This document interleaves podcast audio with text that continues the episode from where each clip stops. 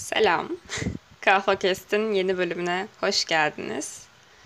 Gönül isterdi ki bu e, iki arada bir derede dershaneden eve, evden dershaneye sıkıştırmaya çalıştığım o minicik kendim ayırdığım zamanlama içerisinde o yapmaya oturduğum, niyet ettiğim e, bu podcast'i daha hayırlı bir günden, daha güzel bir zamandan e, seslenebilseydim keşke dedim ama işte maalesef işte bizim ülkemizde böyle bir yer yapacak bir şey yok bazı gerçeklerle zor olsa da baş etmeye çalışıyoruz. Gündem yine çok karışık olduğu için çok mutlu giremedim. Aslında çok heyecanlıydım açmadan önce çünkü konuşmayı çok özlüyorum. Bugün dershane, dün hatta dün e, akşam günlük soru şeyimi tamamlamaya çalışırken şeyi düşünüyordum. İşte yarın e, soru çözümünde şu kadar soruyu hallederim. Bu şu kadar soruyu da halledebilirsem eve geldiğimde direkt podcast kaydedebilirim falan diye böyle kafamda hesaplar yapıyordum. O yüzden e, uzun zamandan sonra soru çözmekten yanmış beynim, kısmen uykulu halim ve ülkemizin bok gibi gelişmelerin altında ezilen ruh sağlığım arasında şey diyormuşum.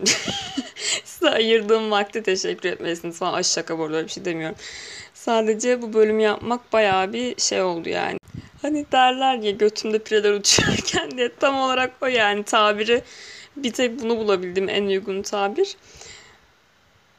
Gündemimiz karışık ama aslında çok da yabancı olduğumuz bir şey değil. En azından Türkiye'nin son 20 yılına veya en azından son 2 yıldır olanlara aktif olarak şahit olmuş her Türk Türkiye vatandaşı için çok e, ilginç ekstrem bir zamanlama değil ama artık bizim bile gerçekten midemizin bir hududu var, şey var artık o doldu yani artık taşıyor.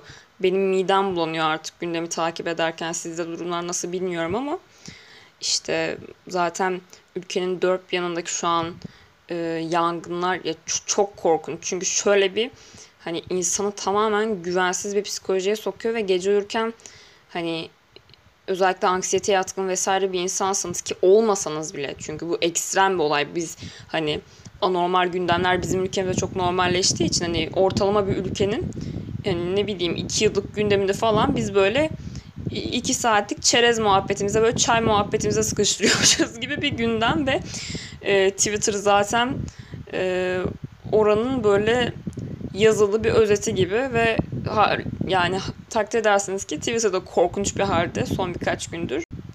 Neden bahsediyordum ben? Ha yangınlar. Ya gerçekten son birkaç gün özel hepimiz için çok zor.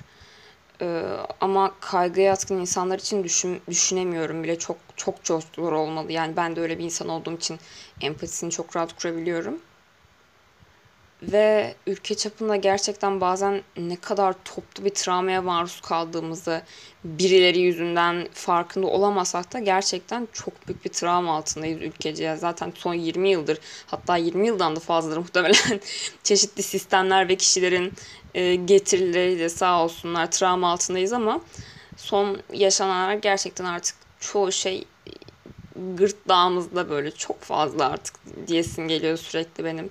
Çok fazla yani. Deniz hangi neye son şey desem hani çok fazla bu artık ya desem bir daha üstüne, bir daha üstüne, bir daha üstüne ve bitmiyor. Sonu gelmiyor ve bunun yanında hani bu artık mide bulantısı ve artık hani e, dolmuşluğun arasında birilerinin aymazlığı, e, kötülüğü, umarsızlığı beni kahrediyor resmen ya ve böyle şoka giriyorum ve sadece bela okuyasın geliyor yani. Ki bela okumaktan korkan bir insanım. Genel olarak hani böyle beni bulacağına inanan falan bir insanım. Hani o yüzden çok hoşuma gitmiyor böyle şeyler söylemek ama gerçekten beni bile artık hani böyle yani gerçekten Allah belanı versin bin türlü dedirecek duruma getirdiler artık ülkenin dört bir yanı ne dört bir yanındası yani neredeyse her yerinde e, çıkan yangınlar, bu güvensizlik ortamı halkın kendi kaderine terk edilmiş diye e, yetkili makamlardaki kişilerin açıklamaları, yaptıkları ve bunun insanda yarattığı mide bulantısı ve mide ağrısı gerçekten bunlar sanki baş etmesi yeterince zor değilmiş gibi. Bir de e, birkaç gündür üst üste gelen özellikle yani kadın cinayetleri bizim zaten genel yani her zaman bir sorunumuz ve son birkaç yıldır artık iyice arsızlaşarak büyüyen bir erkek şiddeti var. Devlet eliyle e, sistemleştirilmiş.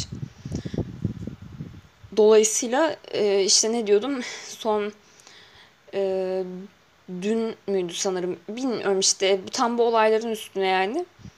E, Twitter'da belki siz de görmüşsünüzdür. Benim de e, kayıp ilanına denk geldim. Sanırım hatta paylaştım. Azra Haytoğlu'nun e, öldürüldüğü şeyini haberini aldık. Ve işte burada bahsetmeyeceğim tabii ki tetikleyici olmaması adına detaylardan ama siz de zaten hani görmüşsünüzdür diye düşünüyorum yüksek ihtimalle yaşananları. Ve düş böyle hani artık hani o, orada yaşanan ihmalleri, o hani hani sadece o karakolda yaşanan hani hani pazartesiye kadar bakamayız telefon sinyaline olayındaki ihmali bile düşünüp ve böyle o bütün ihmaller, o bütün yapılan dev, e, kurumlar aracılığıyla, kişiler aracılığıyla yapılan bütün o yanlışların, insanların hayatlarına mal olması o kadar ağır büyük ki ve o kadar kanıma dokunuyor ki. Ve o kadar kanıma dokunuyor ki her şey. İnsanların kötü politikalar yüzünden ölmesi, ormanların yanması, insanların evlerini, barklarını, eşya, her şeylerini kaybetmeleri, insanların hayatlarını kaybetmeleri, insanların sevdiklerini kaybetmeleri, tanıdıklarını kaybetmeleri, kadınların her gün ama her gün sokağa çıkarken e, maruz bırakıldığı, bugün ölebilirim, şöyle bir şey başıma gelebilir, tecavüze uğrayabilirim, tacize uğrayabilirim ve bunlar başıma gelirse o kişi ceza bile almayabilir ve ben hayatımın olduğuna kalabilirim korkusunu yaşatan o e, eril, iğrenç siyasetiniz ve düzeniniz ve bunun mağdur olan binlerce, ne binlerce, son milyonlarca kadın ve e, asla önü arkası sonu kesilmemesi. Yani gerçekten artık yorulduk ve buramıza kadar geldi ve ben bu e, iğrençliğin, pisliğin, rezilliğin ortasında e, birilerinin işte bilmem neyin yanındayım. Zaten yanındayım gibi bir şey gördüğünüz zaman zaten önünde yazan e, kişi, kurum veya herhangi bir şeyin e, ne olduğunu gayet iyi anlayabilirsiniz ya da nasıl bir şey dolu. Her neyse işte. E, bir yandan da birileri bütün bunlar olurken ee, işte ben az önce mesela CNN'in işte şey haberini görüş şey görüyorum şeyi tartışıyorlar çıkmışlar orada bütün bunlar olurken. Hani ya zaten yaşadıklarımız inanılmaz şu an. Bize çok belki artık çoğu şey normalleştiği için hani nasıl zamanında e, Özge Can Aslı'nın cinayetinde şimdi söyleyeceklerim tetikleyici olabilir e, detaylardan bahsedeceğim. İçin lütfen tetiklenecekseniz burada kapatın. E, ne bileyim Özge Can Aslı'nın e, tecavüze uğrayıp daha sonra e, parçalara ayrılıp daha sonra parçalara falan böyle hani bir insandan bahsediyoruz ama bir insanın parçalara ayrılması ne demek oluyorum? Böyle hani tüylerim diken diken oluyor ve bunun ağzından çıkması bile böyle midemi kaldırıyor. Ve bu olduğundan herkes ne kadar büyük bir şok yaşamıştı. Herkes dehşete düşmüştü. Çünkü bu dehşet verici bir olay. Bunu hani bir insanın bir insana yapabiliyor olması ve e, biz bu noktaya nasıl geldik düşüncesi. Her neyse ve sonra yıllar içinde hani biz artık şeyi duyduğumuzda duyarlaşmamız, duyarsızlaşmamız beni aşırı korkutuyor. Mesela bir insanın e, yakılıp parçalara ayrılıp e, her bir parçanın valize başka bir yere gömüldüğünden hani bahsedebilmemiz ve bunun mi, yarattığı mide bulantısının gitgide azalması benim aşırı kanıma dokunuyor. Çünkü ben bunu kendimde görüyorum. Hani ne kadar normalleşmeye başladığını işler için ben görüyorum çünkü. Ve bu çok kanıma dokunuyor çünkü asla normal değil. Yani biz çoğu şey bugün konuşamıyoruz. Çünkü şu an anormal şartlarda yaşıyoruz ama normal bir durumda senin sokakta birinin seni gözüyle dikip taciz etmesi, bir kadının bir erkeğin taciz etmesi de herhangi birinin taciz etmesi çok büyük bir e, travma ve korkunç bir şeyken biz hayatta kalmanın peşinde olduğumuz için bunları konuşamıyoruz bile. Çünkü ekstrem bir boyutta yaşıyoruz her şeyi. Ve şu an size sanki bilmediğiniz bir şeyler anlatıyormuşum gibi oldu. Yani kime neyi anlatıyorum değil mi? Yani bunları biliyorsunuz zaten. Her neyse işte bütün bunlar olurken yani benim hani herkesin tahammül artık şuraya, şurada duruyorken ve insanlar artık böyle patlamaya hazır bomba gibi geziyorken sinirden, öfkeden ve e, nasıl anlatayım hani acı çekmekten e, ben CNN'in şey tartışmasına denk geliyorum televizyonda az önce daha. E, işte e, Türkiye'nin yardım isteme etiketi e, komplo mu bir şey mi? Ve diyorum ki abi ya nasıl nasıl nasıl insanlarsınız siz oluyorum öncelikle. Sonra diyorum ki ikiniz yani siz bir de güya hani A Haber'den bir farkınız olması için A Haber misiniz abi siz ya? Siz siz ne yapıyorsunuz ya? Siz ne yapıyorsunuz? Ne yapıyorsunuz abi? Şaka mısınız siz ya? Ya ben zaten şu an e, şöyle bir iki tane hariç hani bütün e, ana akım televizyon programlarını hani gözümden siktir ettim de uzun süre önce zaten hani bu Boğaziçi olaylarında olsun vesaire olsun çok çok daha gerisindeyim gezi olayları olsun yani zaten orada çıkardın da hepsini gözden hani birçoğun birçok insana çıkardığı gibi hani bir beklentim yok da hani bari şey yaymayın ya bari spekülasyon hani bu mu şu an konuşulacak şey bu mu yani ne kadar kötü insanlarsınız ne kadar nasıl geceleri rahatıyorsunuz oldum bütün ülkenin bütün ya da ana akım e, televizyon şeylerinin koca bir A Haber'e dönüşmesi ve bunun gitgide normalleşiyor olması bana korkunç geliyor ya. Televizyonda izleyecek kanal bulamıyoruz biz bakın. Ben bunu yeni yeni fark etmeye başladım. E, bizde bizim evde Halk TV çalışmıyor. Normalde Halk TV falan işte başka ortamlarda vesaire e, ne bileyim bir akraba gittiğimizde falan Halk TV hemen izleniyor falan ama bizim evde Halk TV yok mesela. Ve e, haber alacak kaynak bulamıyoruz televizyonda. Ya zaten öyle bir şeye ihtiyacımız yok ama hani bir haber açalım dersiniz ya. Yok anasını satayım. Bütün hani bütün hepsinden yanlılık akıyor. ikiyüzlülük akıyor. E, umarsızlık şey akıyor. Yalancılık akıyor. Yani gerçekten benim tüylerim diken diken oluyor artık ve böyle katlanamıyorum artık. Sadece küfrediyorum görünce mesela hani. Ve bütün bunlar olurken de Twitter'da birileri işte Allah'ım takı bak. İyi ki varsın işte bilmem ne falan işte söylemeyeyim. kim olduğunu bilirsin sen. Ay sinirim bozuldu neyse.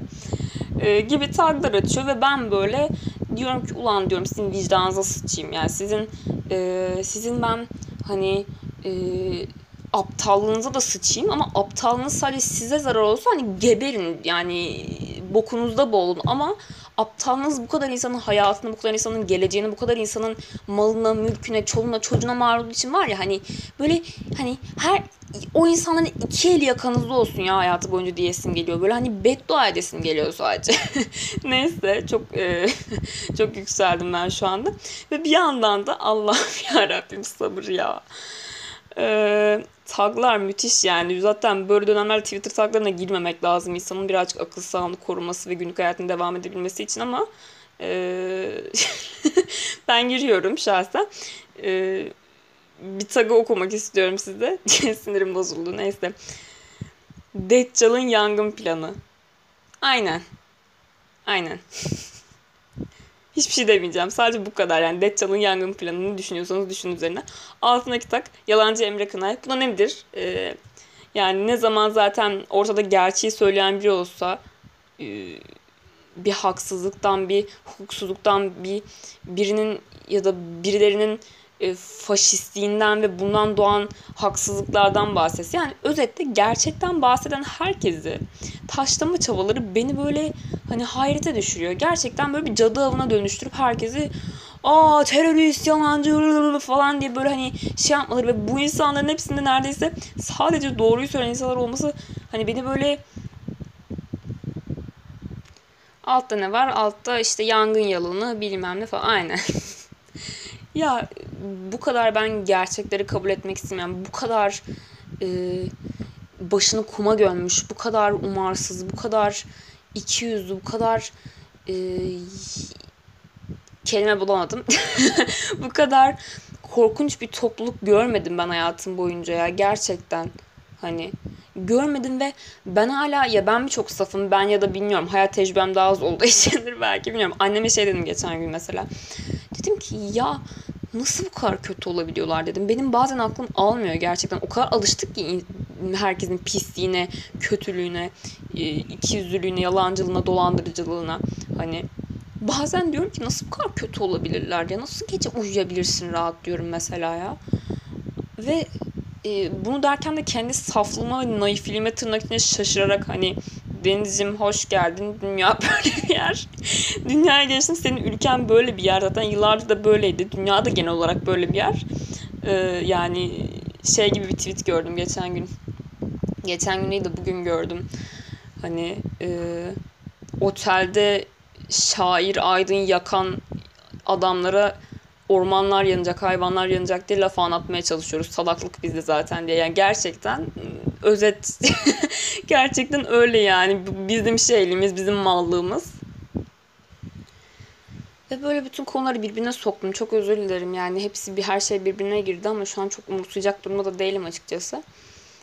Ee, Azra Haytoğlu'nun e, öldürülmesiyle ilgili e, şey hissettim bunu zaten her kadın cinayeti işlendiğinde her kadının çok net bildiği bir olarak hani bu kişi ben de olabilirim yarın ve e, bunun asla bilemem olup olamayacağını ama bu insanlar şey insanlar değiller yani özellikle çok e, ekstrem bilmem insanlar. Bu insanlar senin benim gibi insanlar.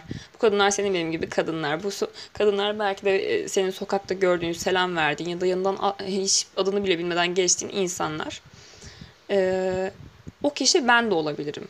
Hani tecavüze uğrayıp e, sonra kafası gözü parçalanıp işte onu ayrı valize başka yerlere gömülen kişi ben de olabilirdim. Çünkü bu kadınların bir özelliği yok kadın olmak haricinde. Bu his insanı böyle kapkara bir e, şey gibi yani böyle bir kara deliğe çekilircesine yutan bir his. Bunu bilmeyen, kadın deneyiminde olmayan kişiler için hani açıklamam gerekirse. Çünkü şey hissiyle çok farklı bir şey yani gerçekten herkes e, herkesi bir gram vicdan sahibi herkese dehşete düşürüp çok fazla korku ve kaygıya sebep oluyor bu e, cinayetler ve erkek şiddeti ama e, kardeşimin başına gelebilir, annemin başına gelebilir. İşte sevgilimin başına gelebilir ya da eşimin başına gelebilir ya da tanıdığım herhangi bir kadının ya da tanımadığım herhangi bir kadının başına gelebilir hissiyle benim başıma gelebilir hissi o kadar farklı hisler ki.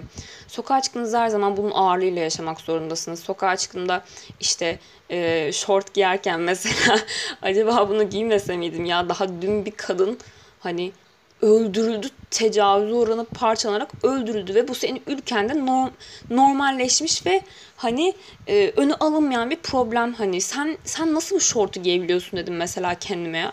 Hani sen ne yapıyorsun dedim mesela. Sen o kırmızı crop top'u nasıl giyebiliyorsun dedim mesela. Hani biri seni dese ki aa işte orospu bilmem ne dese senin taciz etse, laf atsa ya da belki tecavüze kalksa sen hiçbir şey yapamazsın ki sen ne yapıyorsun dedim ya. Hani kendine böyle bir yüzleşmeye girdim ama sonra o insanın dehşete uğrayıp daha doğrusu travma sonrası insanın böyle şeyler istedip düşündükten sonrasında çok garip bir şey oluyor. Hani böyle bunun psikolojide yeri nedir ya da nasıl bir şey vardır hiçbir fikrim yok. Belki bilmiyorum geri, geri dönüş alır mıyım bu konuda ama e, bir noktadan sonra ya çok fazla o kaygı, o şey hani o hayatta kalma hissi sizi çok fazla kapatıyor ve çok korkunç bir çok doğal olarak kendinizi koruma içgüdüsüyle yani. Ben mesela şeyi biliyorum yani bu, mesela atıyorum ben çok basit bir şey üzerinden anlattım. Ben short üzerinden anlattım mesela bugün short giydiğim için hani e, bu kadar hani basit ve basic bir olay üzerinden anlattım mesela. O yüzden aklıma geldi mesela. Ben e, sıcak bir iklimde yaşıyorum yaşadığım yer dolayısıyla yani hava bayağı sıcak ve e, havanın çok sıcak olmasına gerek yok ama bu detayı vermek istedim e, koşulları da göz önüne almanız için. Ben son iki yıldır e, bu yaza kadar daha doğrusu geçen iki yaz pardon ondan önceki yaz iki yaz ben etek, short türevi zaten etek asla da hani etek hiç giymiyordum. E, short hiçbir şekilde giymedim. Bütün yaz e, uzun pantolon vesaire gibi şeylerle dolaştım ve ben short giymeyi seven bir insanım. Giymek istiyordum short aslında ve hava da çok çok sıcaktı aslında. Ben short giymedim. Sebep neydi biliyor musun? Sebep şuydu sadece. Tacize uğramaktan çok korkuyordum. Buydu. Çok travmatize olmuştum. Zaten çok ülkemizdeki birçok kadın gibi belki de her kadın gibi çok çok korkuyordum. Ve o sırada baş edemeyecek durumdaydım belki de bu taciz korkusuyla ve e, ben e, iki yıl ya da işte bir yaz iki yaz boyunca hiçbir şekilde şort vesaire giymedim istedi, çok istediğim halde. Şimdi bunu belki bazı geri zeka şey gibi algılıyorlar. Senin de ağladığın şeye bak. Afrika'da çocuklar açlıktan ölüyorlar getirebilirler ama bir insanın istemediği bir şey giymesinin ağırlığını ya da bir insanın istediği bir şeyi giyememesinin ağırlığını ya da bir insanın böyle bir sebepten dolayı e, başıma bir şey gelir, öldürülürüm, tacize uğrarım, tecavüze uğrarım korkusuyla istemediği bir şey giymesinin ya da istediği bir şey giyememesinin ağırlığını yaşam, yaşamıyorsanız eğer bilemezsiniz. Dolayısıyla empatisini kuramayacağınız bir şeyse lütfen bu şekilde aptal yargılar geliyorsa kafanıza şu an onları bence şu an def etmeye ve birazcık empati kurmaya çalışın. Çünkü ben size çok mini minnacık bir örnek anlatıyorum yani. Ki bu mini minnacık örnek şey değiştirmiyor yani. İşte çok kadınlar öldürülüyor. Çok daha büyük problemler var. Sen şort giyemediğinden şikayet ediyorsun. Evet abi ben şort giymedi, giyemediğimden şikayet ediyorum. Siktir git. Problemin büyük küçüğü yoktur yani. Bunların hepsi sistem şekilde birbirini besleyen şeyler. Hani benim orada şort giyerken ya sokakta biri ben, bana tecavüz ederse daha dün böyle bir şey oldu bak ben daha dün gece uyuyamadım bu yüzden. Hani gece gece uyandım uyuyamadım. O kadın o kız ben olabilirdim. O kız benim tanıdığım biri olabilir şu an. Şu an yarın bir şey gelebilir benim başıma ve yarın benim dışarı çıkmam gerekiyor. Yarın herkesin bir hayatı, işi gücü var. Çoğumuzun işte devam ettiği işi, okulu, dershanesi artık her neyse. Benim yarın dışarı çıkıp hayatıma devam etmem gerekiyor. Ama bunu bir kadın olarak yapmam gerekiyor. Ve ben korkuyorum oldum. Hani gece uyanıp sonra bir şekilde uyudum gece tekrardan. Ve bu hisler bana çok ağır geliyor. Çok ağır geliyor yani hepsi. Ve bunları yaşayan tek kişi olmadığımı tabii ki tabii ki çok farkındayım. Bunlar çok fazla kadının ve belki her kadının yaşadığı hisler. Belki değil her kadının yaşadığı hisler bunlar. Ee, ama büyük ama küçük ama benden daha daha ağır, daha travmatik ama benden daha e, küçük şekillerde bir şekilde bunlar hayatımızın köşesinden, ucundan, bucağından sızmış şeyler. Niye? Çünkü kadınız. Çünkü ataerkil bir dünyada yaşıyoruz. Evet, aynen. Şimdi ben size şeyi anla anlatasım geldi şu anda. Hani ataerkil bir dünyada e, ve her gün kadınların öldürdüğü, tecavüz uğradığı, taciz uğradığı ve bunun sistemli bir şekilde devlet eliyle desteklendiği bir ülkede kadın olmak e, basic gündelik bir günde nasıl geçiyor? Ben size anlatayım. E, eğer bilmiyorsanız. Biliyorsanız da şu an zaten çok yabancı şeyler olmayacaktır diyeceğim şeyler muhtemelen size. Benzer tecrübeler olacaktır. Çok ekstrem bir şey anlatmayacağım. Normal bir günümü anlatacağım. Ee, sabah işte hazırlanıyorum, giyiniyorum, dışarı çıkıyorum. Ee, kulaklığım falan var işte yürüyorum falan, podcast dinliyorum ya da müzik dinliyorum moduma göre işte. Ee, arkamı birkaç kere kontrol ediyorum ki benim bu arkamı kontrol etme çok e, şey bir yere, paranoyak bir yere vardığı için ben bunu azalttım bayağı bir e, niye paranoyak biri varmıştı? Çünkü çok korkuyordum arkamda biri olmasından hani e, özellikle olarak tabii ki bir erkek olmasından çok çok korkuyordum. Çünkü e, doğal olarak yani kendimi koruma içgüdüsü e, şey yapamam yani e, eğer çok ütopiklerle süper bir yerde yaşasaydık ben de tabii ki arkama bakma vazgeçerdim ama şu an vazgeçtiğim bir şey değil. Çünkü koruma içgüdüsü yani o kendine korumaya çalışıyorsun. E, işte arkama bakıyorum bilmem ne sokakta gelip geçen adamların suratından e, hangisi tacizci olabilir, hangisi tecavüzcü olabilir? İşte bana şöyle baktı, acaba işte e, ne yapacak bilmem ne yapacak mı falan. Arkamda bir adam yürüyor tamam e, adam neyse adam şuradan döndü rahatız oh falan böyle geçiyor tamam mı? Sonra durakta otobüs bekliyorum bilmem ne. Ee, sonra otobüs geliyor. Otobüs ağzına kadar dolu tıklım tıklım. Şanslıysam e, adım atacak yerim var gibi bir şey yani. Ama genelde o kadar şanslı olmuyorum her sabah ağzına kadar dolu otobüse biniyorsun abi. Herkes yani bir adımlık mesafe yok. Nefes nefesesin. Ve o ortamda aklına gelen şey şu oluyor.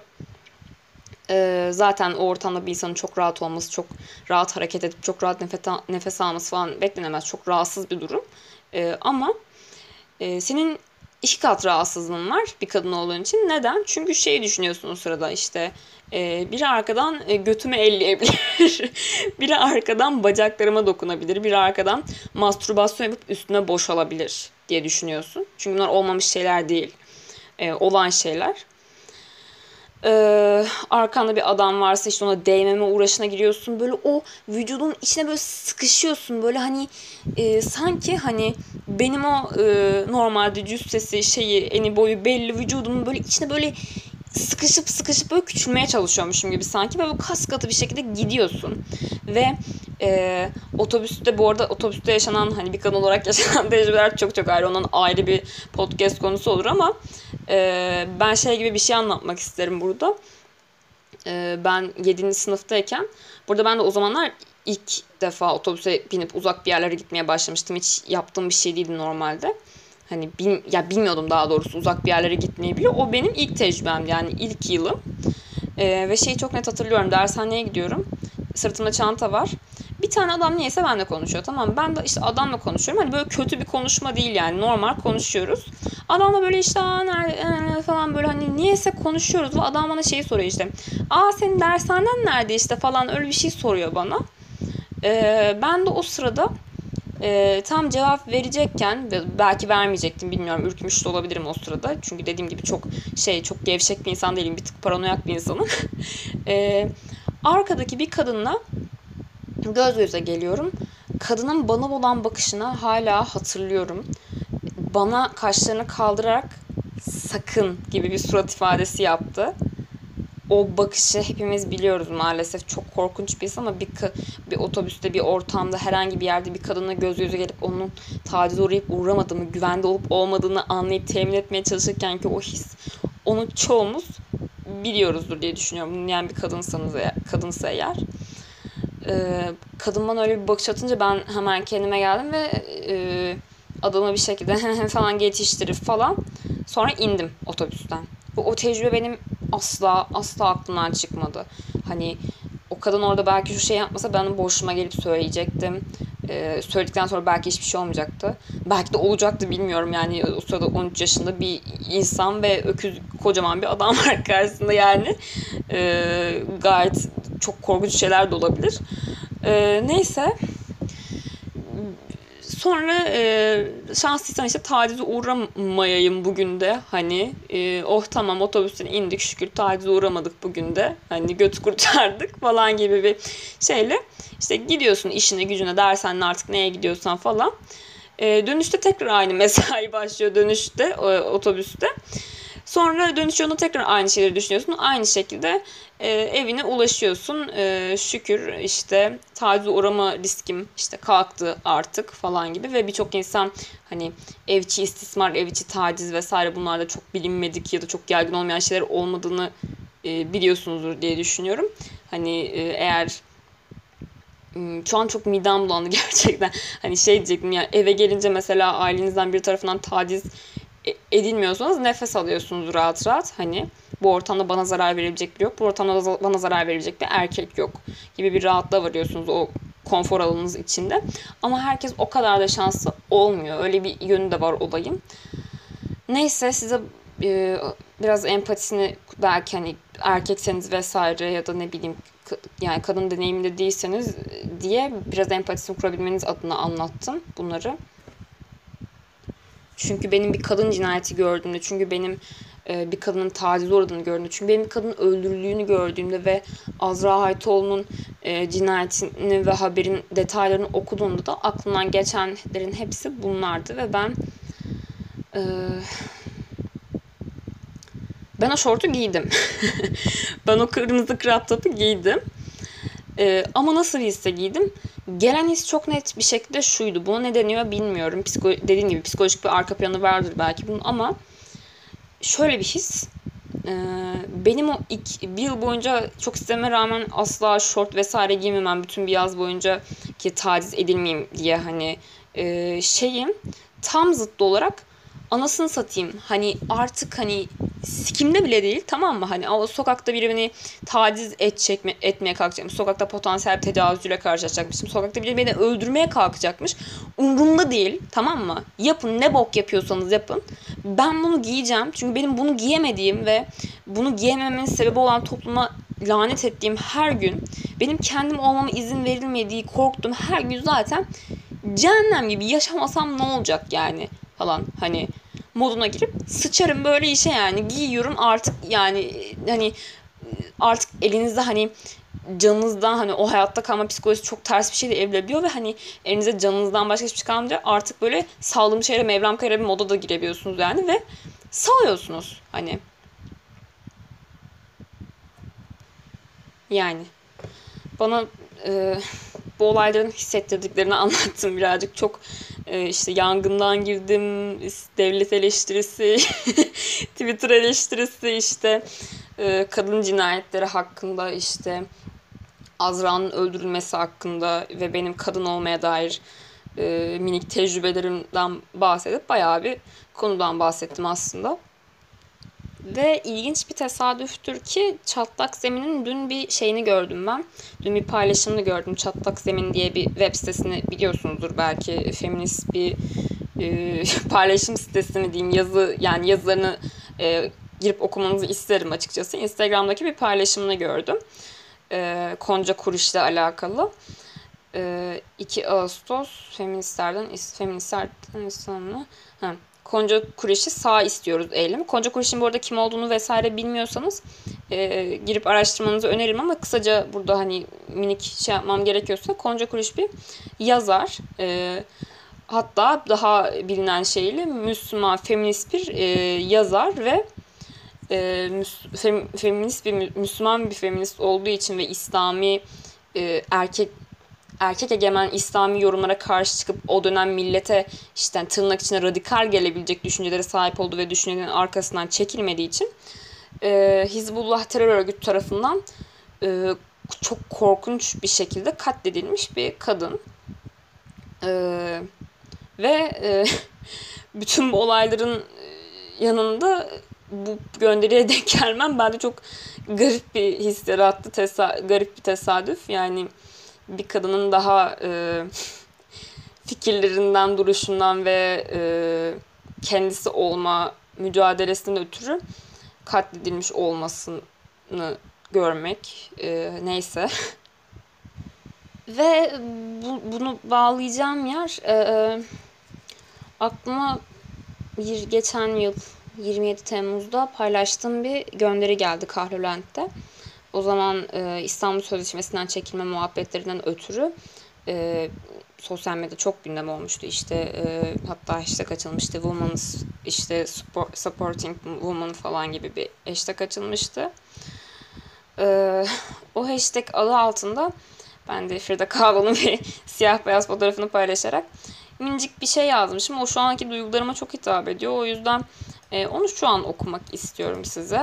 Çok kısa bir şey zaten. Hepimiz her gün kadın olarak hayatta kalmanın mücadelesini veriyoruz. Eril dünyanın adaletsizliğini her gün daha da bilenip öfkeleniyoruz, üzülüyoruz, canımız yanıyor. Bağırmak istiyoruz, yalnız hissediyoruz ama yalnız değiliz. Birlikte sesimiz çok daha gür. Umutsuz değiliz, sadece bazen yoruluyoruz. Ama değişime olan inancımız bitmedi, bitmeyecek. Birlikte güçlüyüz, birbirimizin sesiyiz.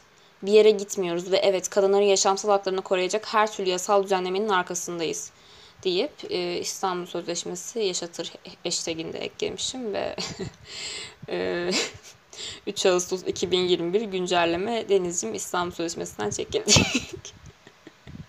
Güzel bir haber vermek isterim sana ama e, olsun yani evet üzücü. Geçen gün de zaten üzüldüm. Bu paylaşımın paylaştım işte tarih hatırlatınca işte geçen yıl bunu paylaştınız falan diye. E, çekilmiş olmamız şu anda üzdü bayağı bir beni. Ve bu podcast'i bağlayacağım artık kapanışa bağlayacağım yerde de aslında oradaki e, yazan şeylere çok benzer isterim. Demek istiyorum ki yani hepimiz her gün eril dünyada hayatta kalmanın mücadelesini veriyoruz. Yaşanan haksızlıklardan, e, kaybettiğimiz canlardan ve kaybettiğimiz her şeyden ve vazgeçmek zorunda bırakıldığımız hayallerimizden, işte fikirlerimizden, giymek istediklerimizden ya da her yani her neyse bunları düşünüp acı çekiyoruz, öfkeleniyoruz, kızıyoruz, bağırmak istiyoruz. Hani bir şey vardı ya bir söz e, neydi? Hmm, neşeli bir feminist olmayı denedim ama e, çok öfkeliyim gibi bir söz müydü? Şöyle bir sözmüş. Neşeli bir feminist olmayı isterdim ama çok öfkeliyim. Gerçekten öyle neşeli bir feminist olmayı çok isterim arkadaşlar. Ben de gülcükler saçan ama çok öfkeliyim, kızgınım. Canı alınan her kadın ve e, o ihmalkarlıklar, e, o ihmalkarlıkların sebep olduğu her kadın için, her çalınan hayat için çok sinirliyim, öfkeliyim. E, rant uğruna, e, koltuk uğruna, siyaset uğruna ve bir takım ego ve çıkarlar, açgözlük adına kaybettiğimiz ormanlar, hayvanlar, insanlar ve e, insanların hayatları için de öfkeliyim. Öfkeliyiz. Ve öfkemizi doğru şeylere yöneltmek çok önemli aslında. Çünkü bu öfkenin ortaya çıkışı çok yıkıcı da olabiliyor. Bazen birbirimize de çevirebiliyoruz bu öfkeyi. Çok olağan bir şekilde hani niye Türkiye'de herkes sinirli mesela? E bu yüzden sinirli. Niye herkes birbirine kavga ediyor? Niye herkes birbirine e, giriyor falan? E bu yüzden çünkü insanlar öfkeliler, insanlar kızgınlar ve öfkelerini her zaman doğru şeye yöneltmek çok mümkün olmuyor. O farkındalığı çok elde edemiyorsun her zaman. Ee, biz eril dünyaya rağmen e, bir takım ım, açgözlülük ve hırs uğruna e, kendi topraklarını kurban eden koltuk uğruna e, bir sürü insanın hayatına, kanına, canına e, mal olan insanlara, e, kişilere rağmen var olalım. Var olmak gerçekten bu insanlar için hani bu kişiler, e, sistemler ve e, kurumlar için gerçekten en büyük şey bizim hani en büyük onları sinir edecek, en büyük zarar verecek şey onlara var olmamız. Gerçekten var olmamız lazım. Hani tabii ki şey kendimizi koruyarak, mental sağlığımızı, akıl sağlığımızı koruyarak, birbirimize güç olarak, birbirimize e, boğmadan, hırlamadan, öfkemizi dediğim gibi doğru yere yönelterek var olmamız lazım. E, çünkü e, Charlie Chaplin'in çok e, Büyük Diktatör diye bir filmi var ve o filmdeki çok e, meşhur bir sahnesi var ve o filmdeki o meşhur sahnenin küçücük bir kısmını sadece söylemek istiyorum. Çok hoşuma giden ve şu anda cuk uyduğunu da düşündüğüm. E, şöyle diyor. Beni iştenlere şunu söylemek istiyorum. Umutsuzluğa kapılmayın. Üstümüze çöken bela vahşi bir hırsın, insanlığın gelişmesinden korkanların duyduğu acının bir sonucu. İnsanları nefrete geçecek, diktatörler ölecek ve halktan aldıkları güç yine halkın eline geçecek.